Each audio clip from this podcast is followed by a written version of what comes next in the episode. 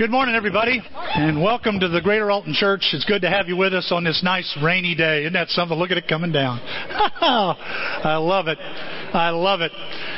My name's Tim, and I'm glad you could be here this morning with us. We're in a series called Storyteller, and we're looking at the parables or the stories of Jesus. And I love telling stories. If you're around me very long, I'll tell 4 or 5. I'll even get lost in them occasionally, and that happens to me all the time. And Jesus was a storyteller, so if you're a storyteller, you're like Jesus there. Isn't that awesome? Look at this passage here. This is a passage up here on your screen, not in the bulletin. Jesus used stories when he spoke to the people. In fact, he did not tell them anything without using stories. So every time he'd teach something, he'd have a story, or the story would be the teaching in and of itself, and then he would elaborate on that. And so we've been looking at the parables of Jesus. And a parable, what is the purpose of a parable? What is a parable all about? Well, Jesus talked and told stories or parables for 3 reasons. One of the reasons he told parables was that he spoke in parables to help people think, to make them think about things. So he would use relatable stories, or he'd use something that would catch their attention and make them think. He'd use dramatic situations, all to get them to think about their lives. The other reason he told stories was to reveal and conceal. He would reveal and clarify what he was teaching, but also as he was clarifying, for some it felt like he was hiding it, and really it was the condition of their heart that made it confusing to them. And you may find sometimes when we're looking at these parables a little confusing. Well, look at your heart. Look at your heart. And then he told stories for another reason, and that's to change lives. What is it about hearing somebody else, a story about somebody else, that makes us so objective, but when we're in the story, we lose our objectivity? What is that? What's that all about? You'll hear somebody doing something, you go, oh, they shouldn't be doing that, and you're doing the same thing, but you don't see it because it's in somebody else. It's a story about someone else. Remember David, the prophet Nathan, confronting David about his affair with Bathsheba and the murder of Uriah, her husband, and he tells that story about the 2 guys. One guy had all this big flock of sheep, and he lived next to a guy who only had 1 lamb that he loved like a daughter. And the guy with all the sheep had a guest come in and was hungry, and he said, I'll prepare you something. Let's have some lamb. And instead of using his own, he goes and uses the neighbor, the one that only had 1, and kills it. And when David finds it out, he is livid. He loses it, blows his top, and he's like, oh, that man deserves to die. And he doesn't see himself. And then, of course, Nathan says, you're the guy. You're the guy that did that. Oh, my gosh. That's what parables do. They make you think. They grab your attention. But just remember, it's a mirror, and somehow it's going to make its way in front of you. And that's what I hope that this series has done. It's made you think. How many of you have benefited from this series? Have you benefited from it? Has it made you think? Me too. You know, what I used to, I've been a Christian now for so long I quit counting. And I've read my Bible cover to cover now several times. I'm going through it for my 7th time as a Christian man. And I'm amazed at how many scriptures I come to. I've already got my mind made up of what it's supposed to say. And going through these parables, and you know, Gary and I and Alan will sit down and we'll talk about these parables, and we'll look at these, because what we're after is, what is the true meaning? What is Jesus really trying to say? Because a lot of times, guys, we'll read a passage and we'll pick certain things and overlook all this other stuff that we need to learn. And so I've benefited so much from the parables these last several weeks. You know, we're only in our 2nd series of sermons. We're probably only going to do 3 series this year. It'll be the fewest number of sermon series I've ever preached since I've been preaching. And I'm thinking, wow, 3. We did, I think, 5 last year. We're going to do 3 this year. We've been looking at Jesus, who he is. We're looking at what he says, his stories. And now eventually we're going to be looking at Jesus with the people. How did he treat people, and what can we imitate there? And I just marvel at these stories he tells. And they make you think, they make you look, and they want us to look. He wants us to look at ourselves. Now, we've been looking at these parables in chronological order now for several weeks. This is our 10th week. 10th week. And today I'm wanting to break away from the chronological order, and I want to skip to the end and look at a parable that Jesus used, the story he told during the last week of his life on earth before he was crucified, probably during the Passion Week, it was around a Tuesday or a Wednesday when he told these stories. And you'll find these stories in Matthew chapter 21. And if you've got a Bible and you'd like to turn there, I'm going to read more than what the PowerPoint's going to give you. We're going to start reading in Matthew 21 here. And I'm going to start reading in verse 23. And then you're going to, I think the PowerPoint picks it up from 28 to 32. Verse 23, chapter 21 of the book of Matthew. Jesus entered the temple courts, and while he was teaching, the chief priests and the elders of the people came to him. By what authority are you doing these things, they asked, and who gave you this authority? And if you back up and look, you'll find that Jesus drove a bunch of guys out of the temple. He took a whip to them. You know, I guess they were having a Tupperware party or something, and he had to get them out of the temple. And so he runs them out. And everybody's like marvels at this. And of course he does this to fulfill Scripture. Isaiah talked about zeal for his house. And so this is the Lord's house. And the Lord is there, the temple. And he's not happy with what he sees. He curses a fig tree. So he's doing these things in the temple area. So they're asking, where do you get the authority to do this? Jesus replied, I will ask you one question. If you answer me, I'll tell you by what authority I'm doing these things. John's baptism, where did it come from? Was it from heaven or from men?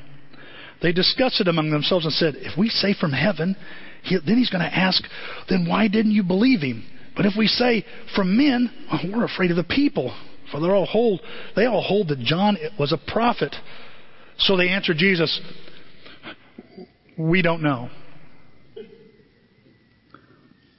And he answered, neither will I tell you by what authority I'm doing these things. See, they knew. You ever done that? Somebody's having a discussion with you, and they're right about something. Well, what do you think of that? And you go, you don't like it? You know they're right, so you say, I don't know. Why are we that way? Why are we so stubborn like that? I don't know when we do know. And Jesus knew they knew, and he said, look, I'm not going to tell you either. You're not going to tell me? Well, I'm not going to tell you. Then he tells a story. He says, what do you think of this? What do you think? There was a man who had two sons.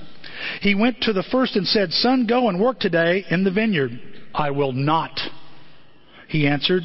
But later he changed his mind and went. Then the father went to the other son and said the same thing. He answered, I will, sir. But he did not go. Which of the two did what the father wanted? The first, they answered. Jesus said to them, I tell you the truth, tax collectors and the prostitutes are entering the kingdom of God ahead of you. For John came to you to show you the way of righteousness, and you did not believe him, but the tax collectors and the prostitutes did. And even after you saw this, you did not repent and believe him. Listen to another parable. There was a landowner who planted a vineyard. Here's another vineyard story with another vineyard. Planted a vineyard. He put a wall around it, dug a wine press in it, and built a watchtower. If you want to know more about... he's repeating a book, the book of Isaiah chapter 5, by the way. He's referring to Isaiah chapter 5 as he's telling this story. And these Pharisees and chief priests and elders of the city, of the people, know he's talking from the book of Isaiah. It says here, then he rented a vineyard and with some farmers and went away on a journey. When the harvest time approached, he sent his servants to the tenants to collect his fruit. The tenants seized his servants. They beat one, killed another, and stoned a third. Then he sent other servants to them, more than the first time, and the tenants treated them the same way. Last of all, he sent his son to them. They'll respect my son, he said. But when the tenants saw the son, they said to each other, this is the heir. Come, let's kill him and take his inheritance. So they took him and threw him out of the vineyard and killed him. Therefore, when the owner of the vineyard comes, what will he do to those tenants? He's asking these guys, what should the owner do to these guys? And look how they answer this. He'll bring those wretches to a wretched end, they replied, and he will rent the vineyard to other tenants who will give him his share of the crop at harvest time. Jesus said to them, have you never read the Scriptures? The stone the builders rejected has become the capstone. The Lord has done this and is marvelous in your eyes. Therefore I tell you that the kingdom of God will be taken away from you and given to a people who will produce its fruit. He who falls on this stone will be broken to pieces, and he who on whom it falls will be crushed. When the chief priests and the Pharisees heard Jesus' parables, they knew he was talking about them. You know, it's important to know that when Jesus is talking in a parable, that they knew he was talking about them. And maybe today, he wants you to know he's talking to you too through this same parable. He wants you to see something here. It says they looked for a way to arrest him, but they were afraid of the crowd because the people held that he was a prophet. And so here we have Jesus. He clears the temple. And after he clears out the temple and as he curses a fig tree, these guys are challenging his authority. What's this parable about? What's this really all about? You know, Jesus is straightforward here. He doesn't mince words. He doesn't waste time. Okay? He just makes it very clear what this parable is about. And this parable is about two things. I know I've got on the screen, I want to have one thing, but I'm telling you what I noticed as I was teaching it in the back, that this parable is about two things. It's about God's authority and my obedience. If you want to know what this parable is about, it's about God's authority and my obedience. And more specifically, it is about my obedience. In Proverbs 21, verse 3, here's what the Bible says in this Bible up here on the screen. Look what Proverbs says. Doing what is right and fair is more important than sacrifice. The Bible says it's more important. What I do... Obedience, I think it also, the Bible says this, obedience is more important than sacrifice. That was said to King Saul by Samuel, that obedience is more important than sacrifice. Man, that's pretty important when you stop and think about it, because sacrifice is very important to God. It's so important. He sacrificed his son so you and I could be Christians, so we could be saved. So sacrifice is very important. But let me tell you something that's a notch above that, obedience. I want obedience more than sacrifice. Why? Why is my obedience so important to God? That's what I want to look at here. We're going to really focus on this parable of the two sons, and I'll make reference to the parable of the tenants as we go here, okay? First of all, my obedience confirms what I believe. Why is it important to God? It confirms what I believe. You want to know if somebody, what they really believe? Look at what they do, not what they say. Don't just hear what they say. Look at what they do, and you find out what they really, really believe. Two sons are told to go to work in his vineyard. You know, it's funny. God wants all of his children working in the kingdom, working in the vineyard.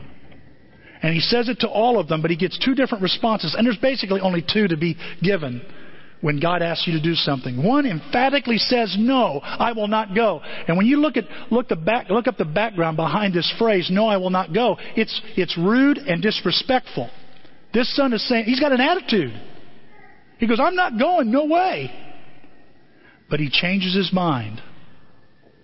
He changes his mind. And the Bible says, I love this, the Bible says he went. He didn't keep talking. He didn't say anything else. It says he did something. He went. And his actions spoke louder than his words. I want to say a few things to you here as I look at this here. The way we make up for things that we neglect is not more words. If I've neglected something that God wants me to do, to make up for it, talking about it isn't going to do it. Hello? Talking about it it's a waste of time. I must do something about it. I must do something about it. And by the way, let me say something else about this I notice here. It's not how you start, but how you finish that matters. Did you catch that? I don't know how you were when you come out of the water. You may have fell out like at the starting gate. You may have messed up immediately, or maybe you messed up a week or two, or a month or two, or a year or two later. And, you know, all I can tell you is, you know, it doesn't matter how you start. This guy says no to his father, but he changes his mind. He says no, and by the way, some of you might be here, maybe this kind of person, you refuse. You say no to God all the time. No, I'm not going to do that. No, I don't have to do that. Don't tell me about giving money. Don't tell me about giving my time. No, I don't have to forgive that person. No, I don't have to work in this particular way or deal with this person or love this person. And you've been saying no a long time. I want to tell you, all right. But I know some of you here, you changed your mind, didn't you? There's a man sitting in this auditorium. I'd say, you want to come to small group? No, I'm not coming. Are you sure? Nope, not coming. Every week. Hey, we're having small group. Want to come? Nope. And then I said the magic words. Sue Crest is having a pie. He went, what? Did you say Sue Crest and pie? Yeah, because Sue Crest can make incredible desserts. I think she's making a cake and some other desserts. When is it? Where is it? I'll be there. We sat around the circle, and we're talking. And, of course, you know, people begin to talk. And I'm not trying to knock anybody here, you know, if you're this kind of person. But, you know, sometimes I do it myself. Somebody asks me what time it is, and I'll explain how the watch works. How's it going? Well, blah, blah, blah, blah, blah, blah. And I'm looking over this guy, and he's going, oh, man, you know, when's it going to end? We hear your story. Okay, move on. I want to get to the pie. He doesn't miss anymore. He changed his mind. He changed his mind. No, no, maybe. Okay, and how often have we said, no, I'm never going to believe that. No, I won't accept that. I've done that. Oh, man. Oh, I'm not going to. No, I don't believe that. That's ridiculous. What now? Let me think about that. Huh. Maybe there's something there. Okay. God gives you and I the time to change, doesn't He? And by the way, you're not the only person that says no and changes your mind. The people in your life, there's people in your life right now that are saying no. What do I do with them, Tim? They just keep saying no, no, no, no. You be patient with them because, Lord willing, you keep praying for them, you keep serving them, you keep showing them what it means to be a Christian, they will change their mind. They will change their mind. No doesn't always mean no. This 2 weeks ago, we had we're working with 7 to 10-year-olds. You have to have a big staff to work with ages 7, you know, high school, junior high. You have to have a staff just to make sure they don't get into mischief. But these kids don't. They just get into mess. They get into things. Okay, they don't take showers. We had a kid wear all of his underwear one day, all of them. We don't know why. They were brand new. But he looked like he was had Depends on or something. He was just really walking around like that. Well, in one of the cabins, in cabin 1, there was a boy named Devin there.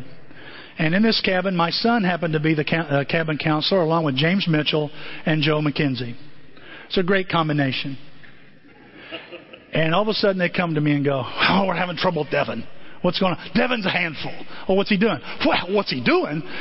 He's got an act. He's saying things. Well, what's he saying? Well, I can't really tell you what he's saying, but he's saying stuff. Well, okay. Could we narrow it down? What's he cussing? Oh, he rolls his eyes. And he goes, you know what I'm saying? Oh. Okay.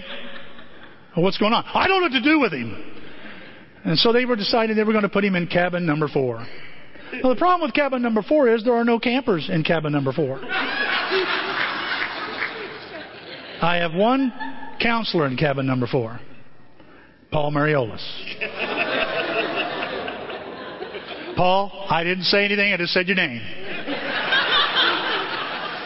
Ex-Marine, hoorah! Right after this devotional about how wonderful things are and God's good and He wants to fill your cup and all this stuff, I see Paul in the corner going, you're going to be bunking with me, buddy, and we're going to be working in the kitchen together. And you see this kid going, huh? I go, Nathan, what's going on here? Well, he's saying stuff. What's he saying? Well, he's and stuff, rolling his eyes, walking away. I'm going, I couldn't help but think about this parable. Okay, you got a kid that's talking one way, but what's he doing? Does he go to his bunk? Yeah. Does he go to sleep? Yeah. Does he eat his food? Yeah. I talked to Jill Doopy, a team leader. This first year for Jill as a counselor. She was amazing. Amazing. And I go, Jill, Devin's on your team. Oh, yeah, what is it? Oh, how's he doing? I mean, come on, you can be up front with me. Well, he kind of goes, and he kind of goes, and he rolls his eyes, but he always does what we tell him to do. He participates. He plays in the sports. He gets in the cheers. He's all talk. And I went, okay. Now, so I go to Nathan. Nathan, I don't know, maybe we ought to keep him in your cabin. Well, ever since he saw Paul, he's been doing great. You know, so Paul did the job. I guess. I mean, but I noticed this about Jesus. He's not paying attention to. I'm not saying that. Do my words matter? Of course, my words matter. We're going to be held accountable for every curse word we say. The Bible says that. But is that what this parable? He's saying, you know, it's not your words that I'm so concerned about. It's what you do, what you're doing, because you can say one thing and then change your mind. In fact, both these sons changed their minds. Have you noticed that? The second one, he says, yes, sir. He's respectful and kind. Work in my vineyard. Yes, sir. Be right there. And does he go? He changes his mind. And he doesn't go. He doesn't follow through. Now, I got a question I want to ask you. Is he lying? Is this son lying to his father? I don't think so. I think he has good intentions. I think he wants to, you know, yes, you want me to work in your vineyard? Absolutely. But something happens. I don't know, maybe the willingness begins to kind of weaken when he sees all the work. Because working in the vineyard is hard work. Something changes. Something happens. He doesn't go. And then Jesus, he looks at this guy and says, you know, his intentions are good, but he's not really practicing what he's preaching. And so he asks this question, which of the two did what his father wanted? And I want you to notice something here in this passage here in verse 31. Jesus is most concerned about those who talk one way but don't do. They don't follow through. And I got to tell you, church, you ever been there? I mean, I have. My intentions are good, and I want to do what's right, and yes, I'll be there, or I'll make a promise to somebody, or I'll make a promise to God. I'll make a vow with a woman that I marry, and then that part about says, for better, for worse. I just never thought about that worse part. Yeah. I was just thinking it'd be better. I'm out of the house, you know, I'm with some. I got somebody to cook. It's got to be better. But I never think about the worse or for the poorer, sickness. You don't feel well. No, I don't feel good. Oh, why are you always sick? Right now, Jackie, you know, Jackie's on her feet a little bit, of what I understand. Right, Tom? Isn't that awesome? Yeah, this is awesome. She's home? She's not home yet. Okay. I called up Tom, and I'm talking to him, and I hear her in the background talking. I'm going, oh, my gosh, it's Jackie's voice. I thought it was so cool. It's just to think about just a couple of weeks ago where she was. Wow. I think they're crucifying some Christians in the back there. I never thought we're in a different sector of the building. What's the deal here? So, oh, well. But isn't that cool? I mean, that's just so cool to see that. Jesus is very concerned about those who say one thing but do another. In fact, that's his parable, is swinging around and sneaking up on these Pharisees. They're objective right now because they think the story's about somebody else. Little do they know it's coming right at them. And so he goes on to say this in verse 32. I tell you, the tax collectors and the prostitutes are entering the kingdom of God ahead of you. You guys are supposed to be leading the way. You're not. They are. What's the difference? How come they're getting in the kingdom and they're ahead of us? We should be leading the way in the kingdom. These guys, they took care of the temple. They took care of religious society. They're Pharisees. They're chief priests. They're the elders of the people. They're the decision makers. And they're behind, way behind. They're not even in the kingdom. He goes, here's why. For John came to you to show you the way of righteousness.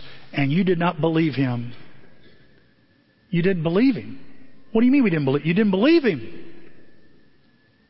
But the tax collectors and the prostitutes, now they did. And even after you saw this, saw what? You saw them believing. What did he see? What did the Pharisees see? What did the chief priests see? In the tax collector and the prostitute, they saw repentance. They saw response. You can't see faith without doing something. They did something. They responded with repentance. And like the first son, they've been saying no, no, no, no to God for generations. No, no, no. I don't want that. I don't want that. I don't want that. But then here comes the gospel, and they realize though they've initially been in wrong, and they're initially saying no, they don't want to be in no anymore. They want to be in yes. And though their lives were in something about wrong, they saw no reason to continue in the wrong. So they changed their minds about Jesus. The gospel touches them, and they say yes. Does what I say matter? Absolutely. But let me tell you, what you and I do matters more to God. What you do matters. Both the sons, their words did not count. You hear me? Both sons, the one that said, yes, sir, didn't count. The one that said, no, sir, praise God, didn't count. If you've said no to God, it ain't going to be counted against you if you change your mind. Isn't that awesome? Huh, praise God. Because I've said no so many times.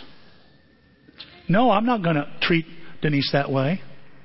No, I don't want to do that. I don't want to serve her. You want me to do what with my money, Lord? I don't want to do that. You want me to do what with my time? I don't have time for that, Lord. No, I know. Look, somebody else is going to have to do it. I just don't have time to share my faith or invite that person or invest my time and life into this person.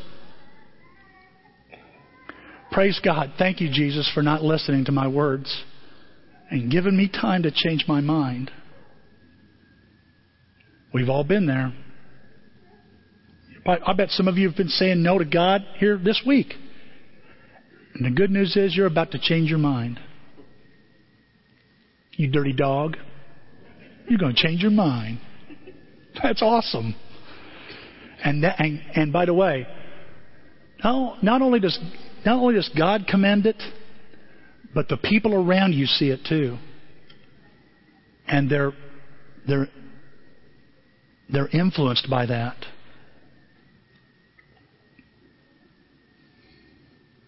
See, I can talk, I can have all the nice, I can sound like I'm committed, sound like I'm convicted, sound like I'm churchified, but that doesn't mean I'm justified. I can know the songs and I can sing out, and by the way, there was some beautiful singing this morning, and I can say, how you doing, and grin, and drink coffee, and have a great time, but I get out my car and the grin disappears. And I can go back to who I really am. Those words are empty. Why is that? Because, listen to me. Because what you and I do says it all. Actions do speak louder than words. James chapter 2, verse 18, in an International Children's Bible says this, I will show you my faith by the things I do. Bruno Mars, don't believe me, just watch. That's what he's saying. You want to see faith? You don't believe me? Just watch me. Watch what I do. Why? Because what I do, it confirms what I believe. Now, here's the question you got to ask yourself this morning. What are your actions? Ask yourself this. What are my actions really saying about my faith? Based on what I'm doing, what's it really saying about what I really believe, where I really am? Because the words you say don't matter as much as the things you do. Faith is not an emotion, and it's not based on words. It's based on action. Number two, my faith acknowledges God's authority. Or my obedience acknowledges God's authority. That's the second thing. That's why it's so important. The Pharisees and the chief priests are asking Jesus, where'd you get this authority? That's what it says there in verse 23. Where'd you get this authority? Who gave you the authority? Now, I had it said this way. I thought it was very interesting. There's times I get confused of where my authority is. Like, I may have some authority at home, But that doesn't mean I have authority at McDonald's. One time, Denise and I, our boys were little bitty. We're in the playground at East Alton. They're taking their shoes off. Remember those little cubby holes they'd put them in, and then they'd go play in the playground. They're playing. Well, there's one little kid that's a brat. I don't know who it is, but he's a cussing, and he's pulling stuff and throwing stuff, and I'm getting ready to go after him. I'm getting my belt. I've had it. Denise, all of a sudden, I hear, what are you doing? What are you doing? That's a kid. He's out of line. He's a whooping. It's not your kid. And this is McDonald's. Use your head, Tim. I'll call the cops. What are you trying to say? You don't have any authority here. Ronald McDonald does, but you don't. A clown has authority here, but you don't. So you can maybe do that at home, but you can't do that here. And see, Jesus is coming along, and they're going, where do you get the idea you can do whatever you want? Who do you think you are? Coming in here and whooping everybody out of here and cursing things. And you're not a priest. You're not even a Levite. You're a carpenter's son. And who gave you that authority? Jesus is answering. He answers. He says, let me tell you a story. Let me tell you a story to remind you. And I'll tell you, and I think he's doing this. He turns this around to say, let me tell you who I am while I'm telling you who you really are. And he uses terms like sons and fathers and landowners and tenants. Look at verse 28 here. There was a man who had two sons. He was a father of two sons. And then verse 31, which of the two did what his father wanted? In verse 33, look what it says here in verse 33, and I don't know if you get it up on the notes or not, but listen to another parable. It says, there was a landowner who planted a vineyard, and he rents it to tenants. There's this idea of, he goes, let me tell you who I am. I'm a father, and you're a son. I'm a landowner, and you're a tenant. You're renting. You're a renter. I own the house. I own the farm. And see, guys, when I obey God, this is so simple, but sometimes maybe we forget this. When I obey God, I'm accepting His authority as my God. If that's true, then when I refuse, I'm rejecting His authority. Whenever I come up against some situation in life and God weighs in and here's what the Word says, and I say, I'm not doing that, you're not just refusing the Word of God, you're refusing the authority of God. You're insulting His sovereignty. In the parable of the tenants, you remember what those guys did? They beat up the servants that were sent, stoned them, killed them. Wonder who those people were. You ever think about that? There's an equivalent to the parable. I wonder, and they kept being sent again and again, and these guys, these tenants, kept killing them. Could these be the prophets? Absolutely. Well, then I'll send my son. Surely they won't. They'll respect my son. And Jesus is telling these guys, I know what's going to happen to me by the end of the week. You're going to kill me. So what happens when they send the son? What do the tenants say? They say, here's our chance to get what? Huh? The inheritance. What's the inheritance? Control. Here's our chance. If we can get Jesus out of the way, then I can have and do whatever I want. And people, listen, folks have been trying to get Jesus out of the way for generations. Man, if I could just... I had people say to me, ever since I've become a Christian, it seems like things are worse. They're not better. They're tougher. And if I could just get rid of Jesus, then maybe my life would be better. And there's some people that have left God thinking it's going to be better. And guys, it will be better in some ways.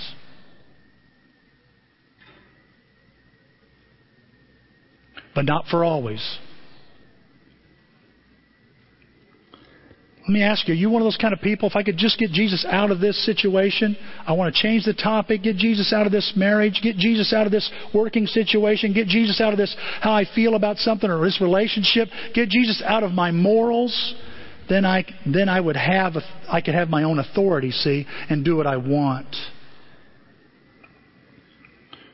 Do you understand that when we're rejected, guys, when God says, and listen, I've learned something here myself, and that is, as I'm tempted, you and I have a choice as we're tempted, and that choice is whether to do right or wrong, but it's also whether to accept the authority of God or reject it.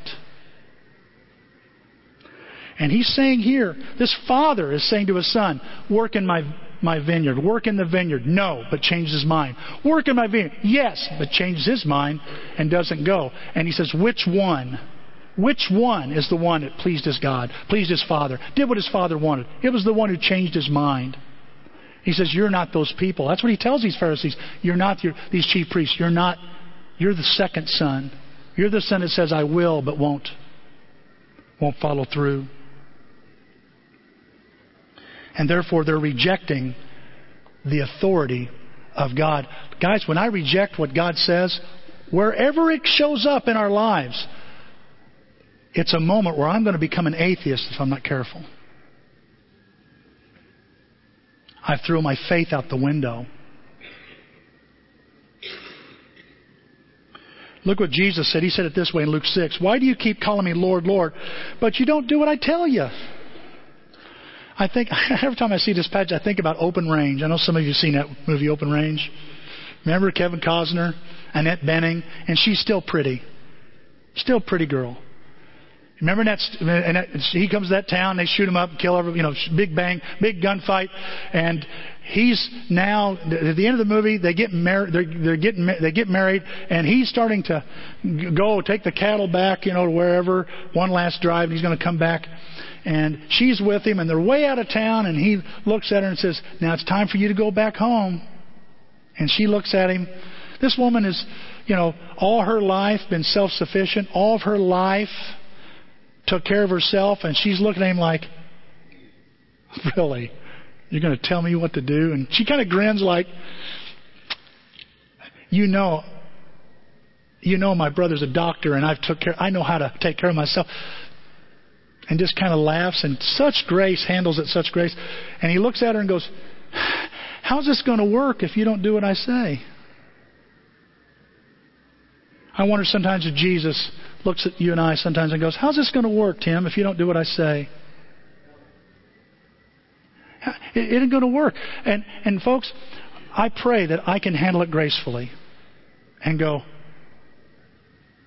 of course, you're Lord, I'm not. Of course, you're the Father, I'm the Son. Of course, you're the landowner, and I'm just a tenant. I'll gladly do that because you say so, because you are God. There's a third thing I notice here, and that is that my obedience, why is it so important? My obedience determines my future. It has a big impact on my future. You know, Jesus brings the story of the two sons and the story of the tenants to a sobering conclusion. He says in the story of the two sons, the tax collectors and the prostitutes are entering the kingdom of God ahead of you. Does that sound good? To the Pharisee? To the religious? Why are you saying? I'm telling you that the harlots and the crooked tax collectors are getting in the kingdom ahead of you because they have a different attitude than you do. And they're missing the kingdom. You understand? They attend temple regularly. They're around religious stuff all the time. But they're missing the kingdom. Is that a little scary to you? It scares me to death. That we could be going to church all of our life and miss the most important thing of all. The kingdom of God. Why are you guys, you're supposed to be leading the way. Why are you missing it? Same reason anybody would miss it. They're stubborn. And they refuse to surrender. And Jesus says in that parable of the tenants something like this. He says, you know what? You guys remember, you ever remember that passage that talks about the cornerstone or the capstone? that there's going to be a people that reject it. Well, let me tell you what I'm going to do with that stone that you've thrown away. You're building something. You're building something. You get to this stone. Oh, this will fit my agenda. This don't fit my blueprint. Off it goes. And he goes over and says, this stone that you rejected, me, I'm going to build something else. And the kingdom of God is going to be ripped from you. And when you check your history out, church, you find 70 AD, it was ripped by General Titus of the Roman army. And leveled Jerusalem. Today, on the temple site, stands a mosque, not a temple.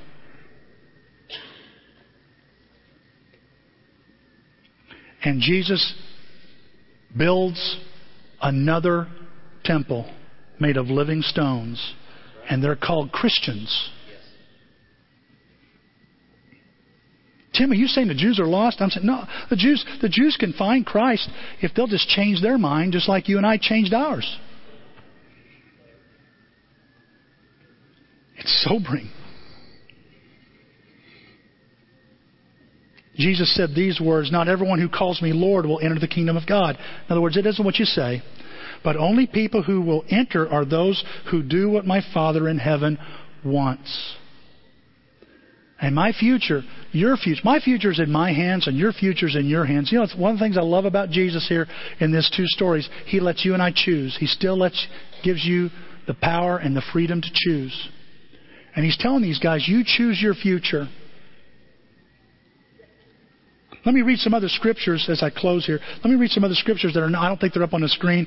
They're in your Bible though, okay? That matters, okay? Let me read some to you that I think really... I feel encourage me. First one's found in Jeremiah chapter 7 verse 23. Oh, they're up here. Obey me, and I'll be your God, and you'll be my people. Walk in obedience to all I command you, that it may go well with you. You know, when you obey, God will bless your life. He will bless your life. Look what he says in Psalms 119 verse 2. Happy are those who keep his rules, who try to obey him with their whole heart. You want to bless life. I want you to know it. You get to choose. And here's a very interesting passage in Isaiah 1. And this is the message. Look what it says. If you willingly obey, you'll feast like kings. But if you're willful and stubborn, you'll die like dogs. Wow. I get to choose. You get to choose. You choose your future by what you do today. What do you mean by today, Tim? Well, look at this. Look what the Bible says here. Let's go back and look at this next passage. This is in Matthew chapter 12. It says, look what the Father says. Son, go and work today in the vineyard. He says, go and work today. I want you to notice, work today, vineyard. He says, son, this is not a request. He's not asking, would you do that? Some of you guys, some of you dads, would you mow the lawn? What's that? Asking your kids to mow the lawn. You tell them to mow the lawn. What do you mean asking them? Would you care to mow the lawn today? You can't? You feel rumbly and you're tumbly? Oh.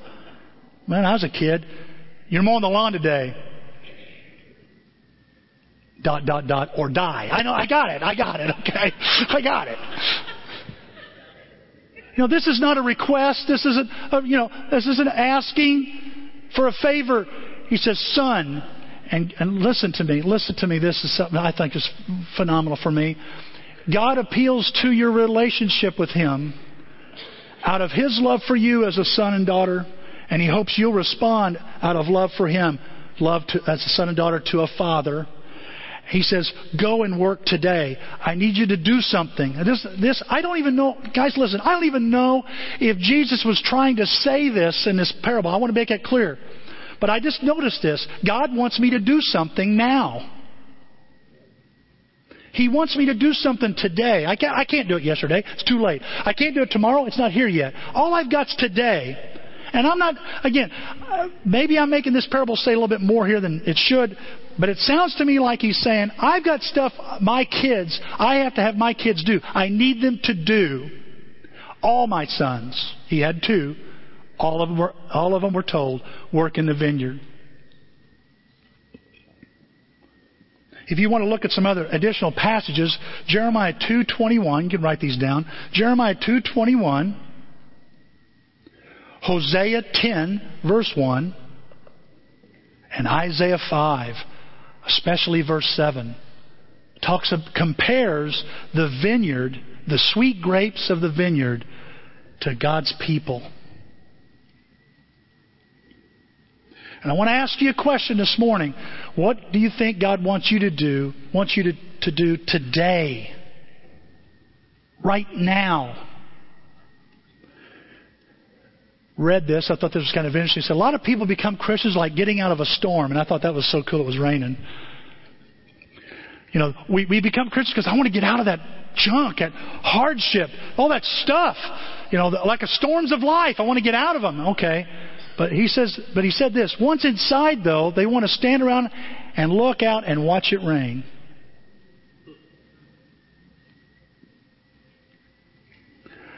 God doesn't call us to watch, but to work. He calls you to do something today. What's his vineyard, Tim? Is my family my vineyard? Well, yeah, you could say the vineyard of God is your family, but it's not limited to your family. Maybe you need to do something in your family. Granted. But it's not limited to your family. Well, maybe God wants me to do something with my work, my occupation. What about that? Where I work? Absolutely. God wants you to reach out to that coworker. God wants you to work hard and set a good example. Of course, that's true. That's something to do. But it's not limited to your occupation. Oh, you're talking about the church, Tim. Well, God wants you to work in the church. Absolutely. There's all kinds of things we need done around here. All kinds of things need to be done in the congregation. But I'm here to tell you that it's not limited just to the church. The kingdom of God is bigger than the congregation. The kingdom of God it's made up of people. Of people. And the Pharisees and the chief priests would not work with the people.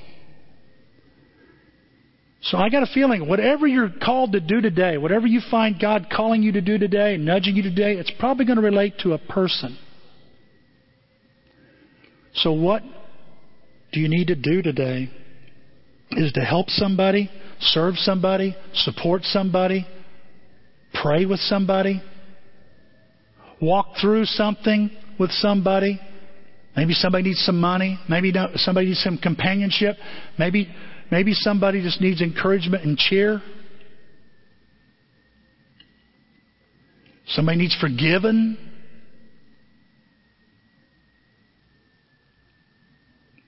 Look at Psalms 119 here. Whatever it be, look at this guy's desire. As soon as you command, I do what you say. What an attitude to have. Lord, as soon as you say it, I'm on it. I'm not going to hesitate. I'm not going to put it off. I'm going to do it right now. Some of you here, is it about becoming a Christian? God commands you. You know what the Bible says? I need to do this. I need to make that commitment. Why not today? If it's dealing with a relationship or a moral issue, deal with it today. Because you don't have tomorrow and you don't have yesterday.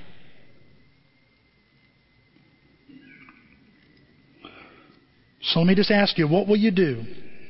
What are you going to do? How are you going to respond as the Father asks you to work in His vineyard?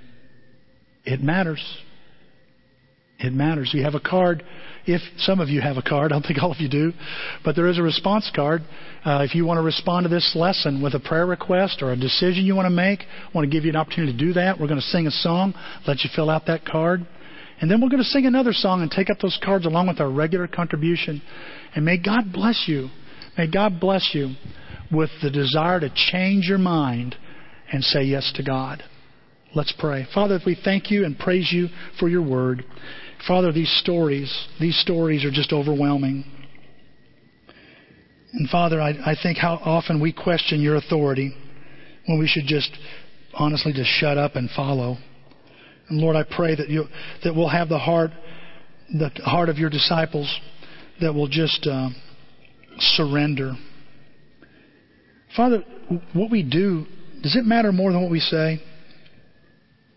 And if it does, Father, what do each of us need to do here this morning, Lord? We pray you give us each of us here what we need to do to confirm something we believe, or as we look at what we're doing, Lord, help us be objective and see what actions we're doing that don't represent the kind of faith we need to have. That they represent more about worry and fear and pride and selfishness. Lord, help us just reveal that to us, Father. We want to trust you. And help us have those actions that'll carry that and confirm that, Lord. Father, have we rejected your authority? Have we taken something your word says, Lord, and even though we know what it says, we just have a problem with it, and we just kind of shelve it and put it off the shelf, Father, thinking that you're going to have no problem with that. And Lord, help us see that we're rejecting your authority. We don't really trust you when we do that.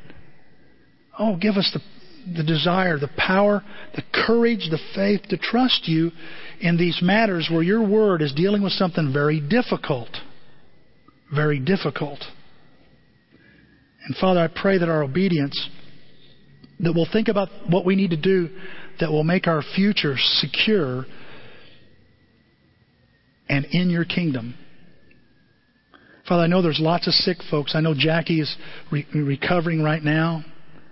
And Father, I know that got a name of Susan Jeers, Father, who's been told she may not even make it through the week.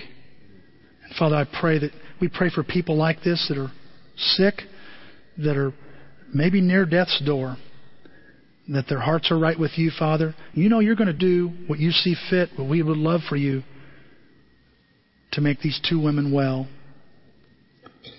We'd ask you to do that, Father. We know that you consider what we pray about here. Father, I pray that you'll help us be people who won't watch it rain, but will actually do something. And not let our mouth be the main thing, but our ministry be the main thing about our faith. And most of all, God, give us this desire that says as soon as we see it, we do it. We pray in Christ's name. Amen.